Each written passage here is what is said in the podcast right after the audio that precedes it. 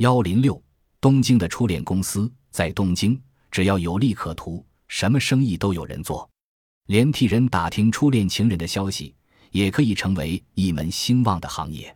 五名保险公司的退休职员，一九八五年十一月合创了一间资金只有三百万日元的公司，凭着几十年来替保险公司进行形形色色的调查活动的经验，他们想。如果能够抓住人们对旧情人，特别是初恋情人的怀恋心理，协助他们取得联系，该是一门有前途的生意。在最初的三个月，初恋公司门前冷落，无人监金。但是，经过电视、杂志的宣传，生意突然兴旺起来。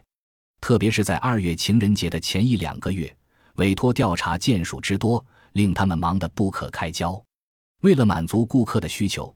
他们在全国各地都聘有联络员，以便协助他们进行各种调查与联络活动。这些联络员已增至五百名。目前，该公司每月受委托与数目为几千宗，每年营业额高达十五亿元。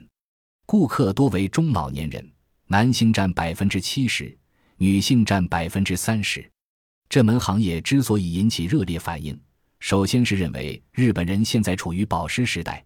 人们在享受物质文化之余，偶尔也想重温罗曼蒂克的旧梦。其次，在日本，恋爱与结婚基本上是两回事。恋爱，特别是初恋，充满罗曼蒂克，令人难忘；结婚却得讲究门当户对，讲究实际。一般说来，日本人都通过相亲，了解对方身世后才结婚。因此，在不少情况下，火热的情侣未必终成眷属。而只是留下日本人所说的美丽的梦，初恋公司就是以标榜替人捕捉旧日之梦而把生意搞热起来的。其三是，大多数委托者都经历过战争大动乱时代的洗礼，他他们当年与情侣分手或分别，不少是受到战火的影响。他们追寻旧日情人的踪迹，不少只是想要获知或肯定对方存亡消息。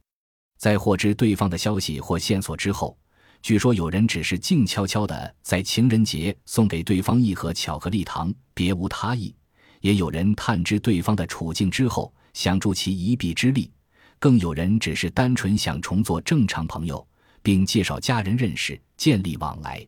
人们担忧的是，如果双方旧情复燃，而造成任何一方家庭破裂。初恋公司可就不是在替人寻回美丽的梦，而是替人制造噩梦了。